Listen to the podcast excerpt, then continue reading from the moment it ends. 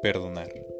Según el diccionario, su definición es olvidar la falta que se ha cometido contra sí mismo o contra otros.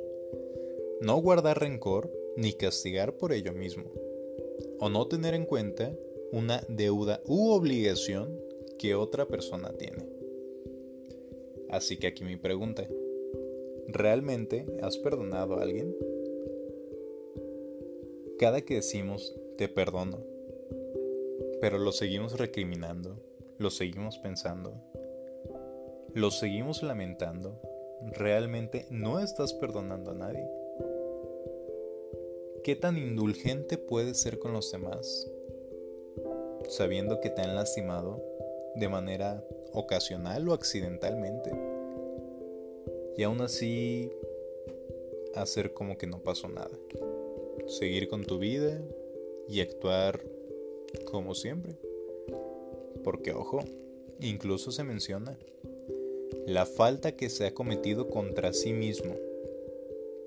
O sea, ¿qué tan seguido te has perdonado también a ti? Que hayas realizado una acción por algún exceso de un sentimiento, llámese alegría o llámese enojo, que has hecho algo explotando en una rabieta o estando en un éxtasis de felicidad y prometes algo que no vas a cumplir, o cometes algo que te hace tener una cruda moral al siguiente día. Pocas son las personas que realmente saben perdonar. Y hay muy pocos casos también de esto mismo. Uno de ellos, cuando el Papa perdona a su agresor. Fue algo que pasó ya tiempo atrás, pero Ali Ağca fue quien intentó matar al Papa Juan Pablo segundo, quien fue herido de bala durante una de sus procesiones en la plaza de San Pedro del Vaticano, aquel día trece de mayo de mil novecientos ochenta y uno. Ağca proclamaba sus acciones como un acto reivindicativo para defender a las víctimas que cayeron por el capitalismo. Él fue miembro de los Lobos Grises. Él nació un día nueve de enero de mil novecientos cincuenta y ocho. Nació en un suburbio de Malatya, en Turquía. Él provenía de una familia humilde. Trabajó desde muy niño. Ayudó a su familia. Su trabajo consistía en vender agua y en recoger restos de carbón. Su carácter se fue forjando conforme a las pandillas callejeras de su barrio, donde empezó cometiendo pequeños actos delictivos, tales como robo, y acabó siendo traficante de drogas. Pero su personalidad se terminó endureciendo aún más con el entrenamiento que recibió por parte del Frente Popular para la Liberación Palestina.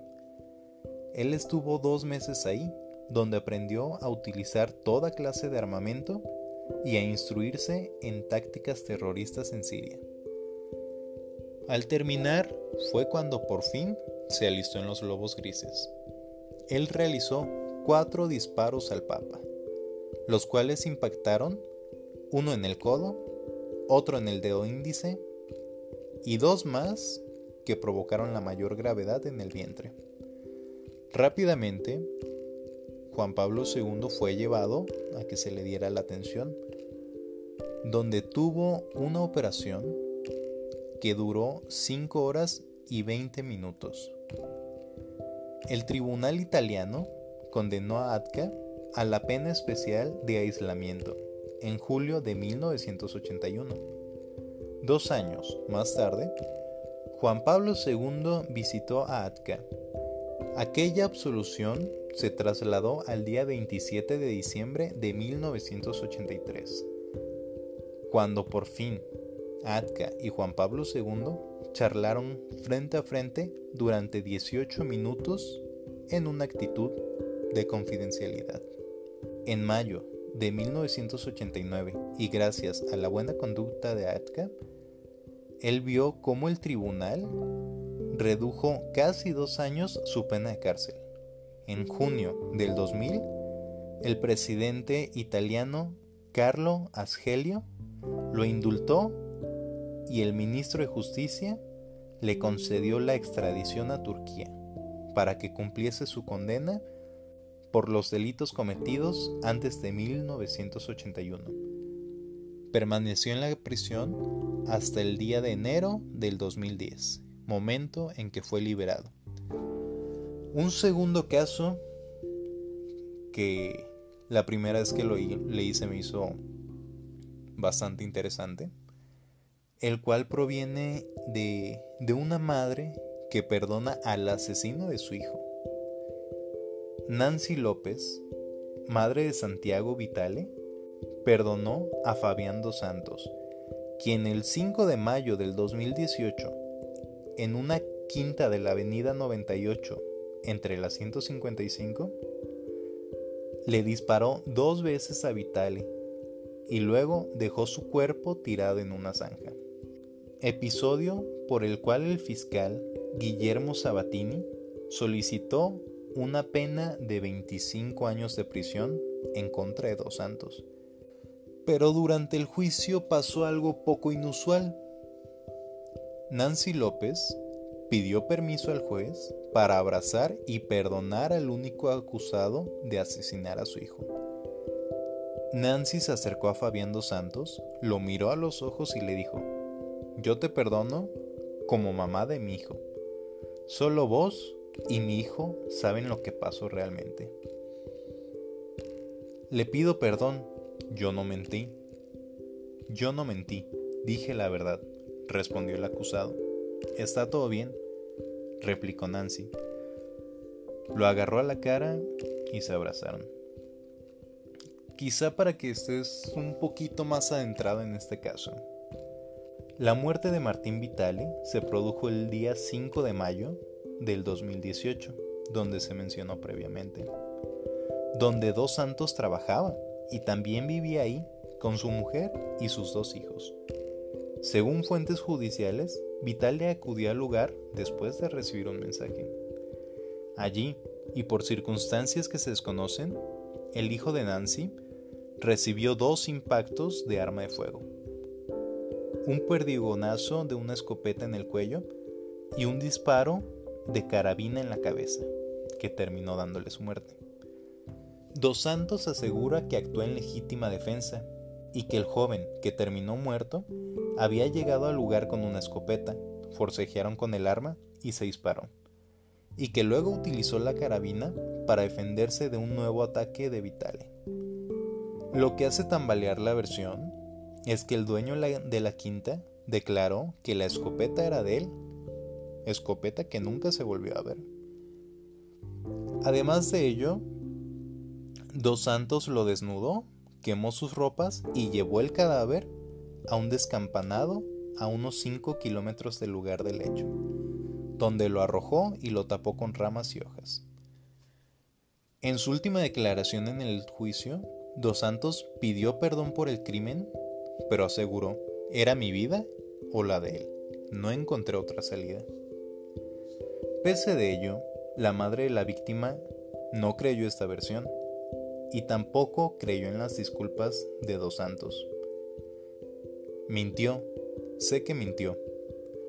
Cuando lo tomé de la cara, vi que no fue sincero y sus disculpas tampoco. Pero en su conciencia quedará". Es un caso un poquito más complicado por el sentimiento de la madre.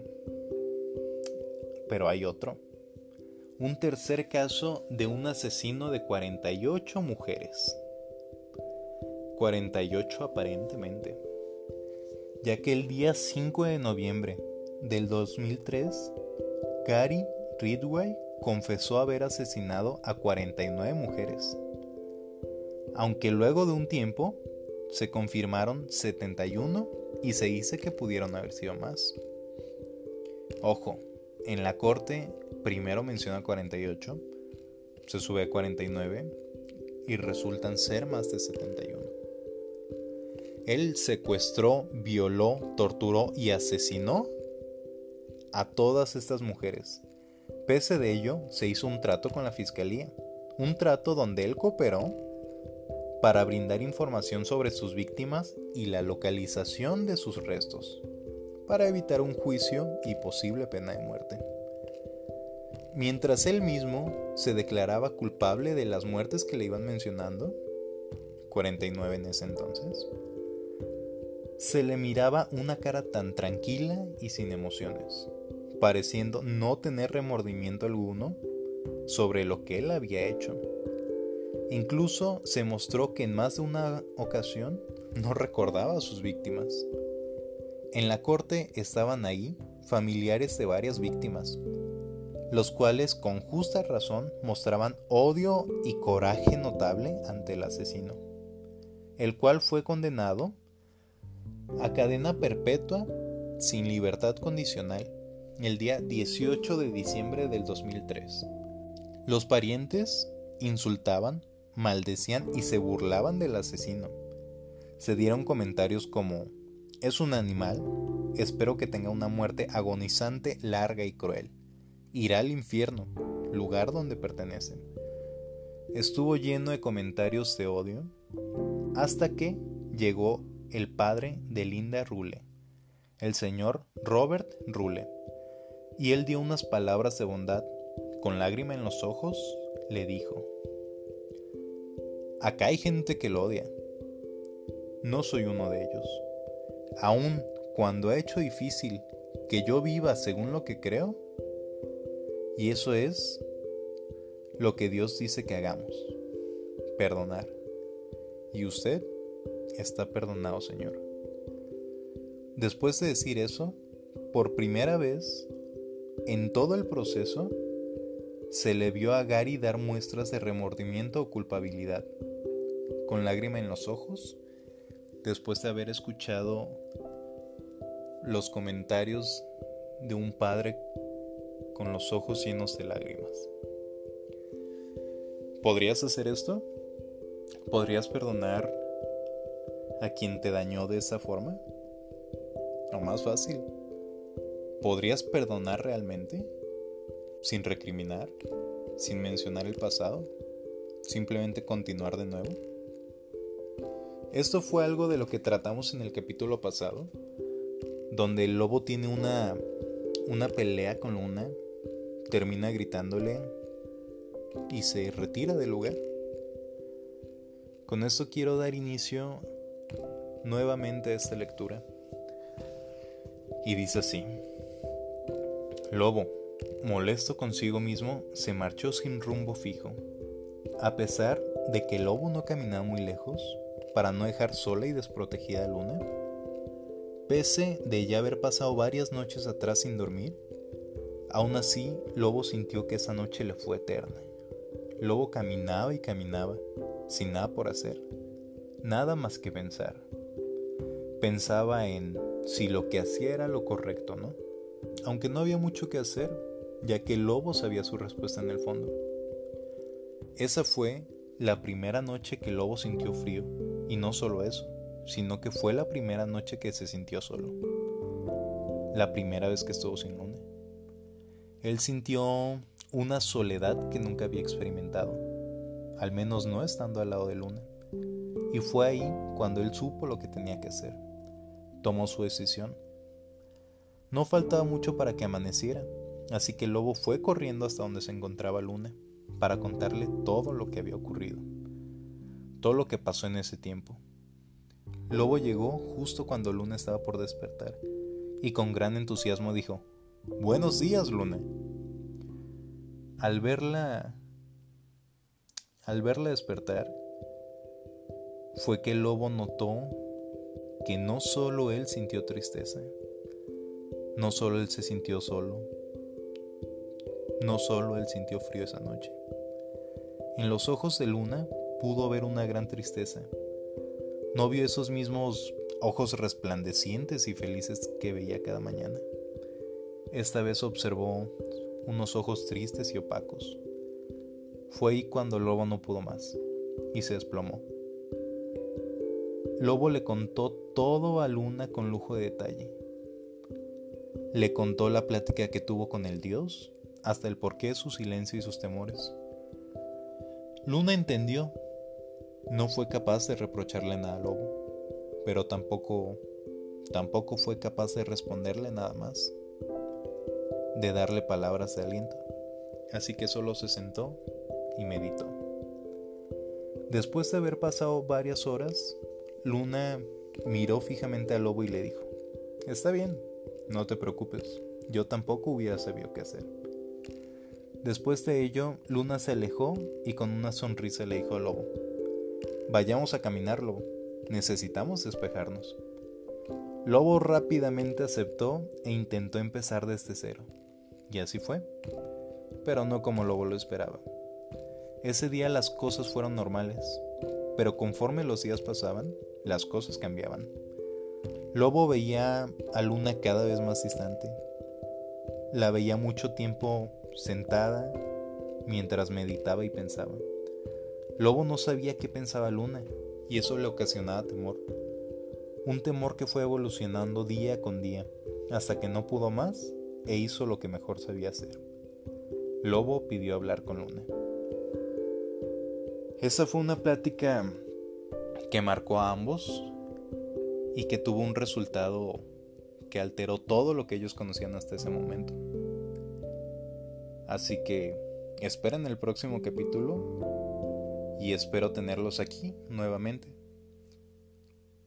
Quiero dar de igual manera gracias a las personas que me han estado escuchando y recordarles el correo donde me pueden escribir, ya sea para hablar, dar comentarios, sugerencias, entre otros. Así que los dejo aquí con esta última pregunta. ¿En verdad has perdonado?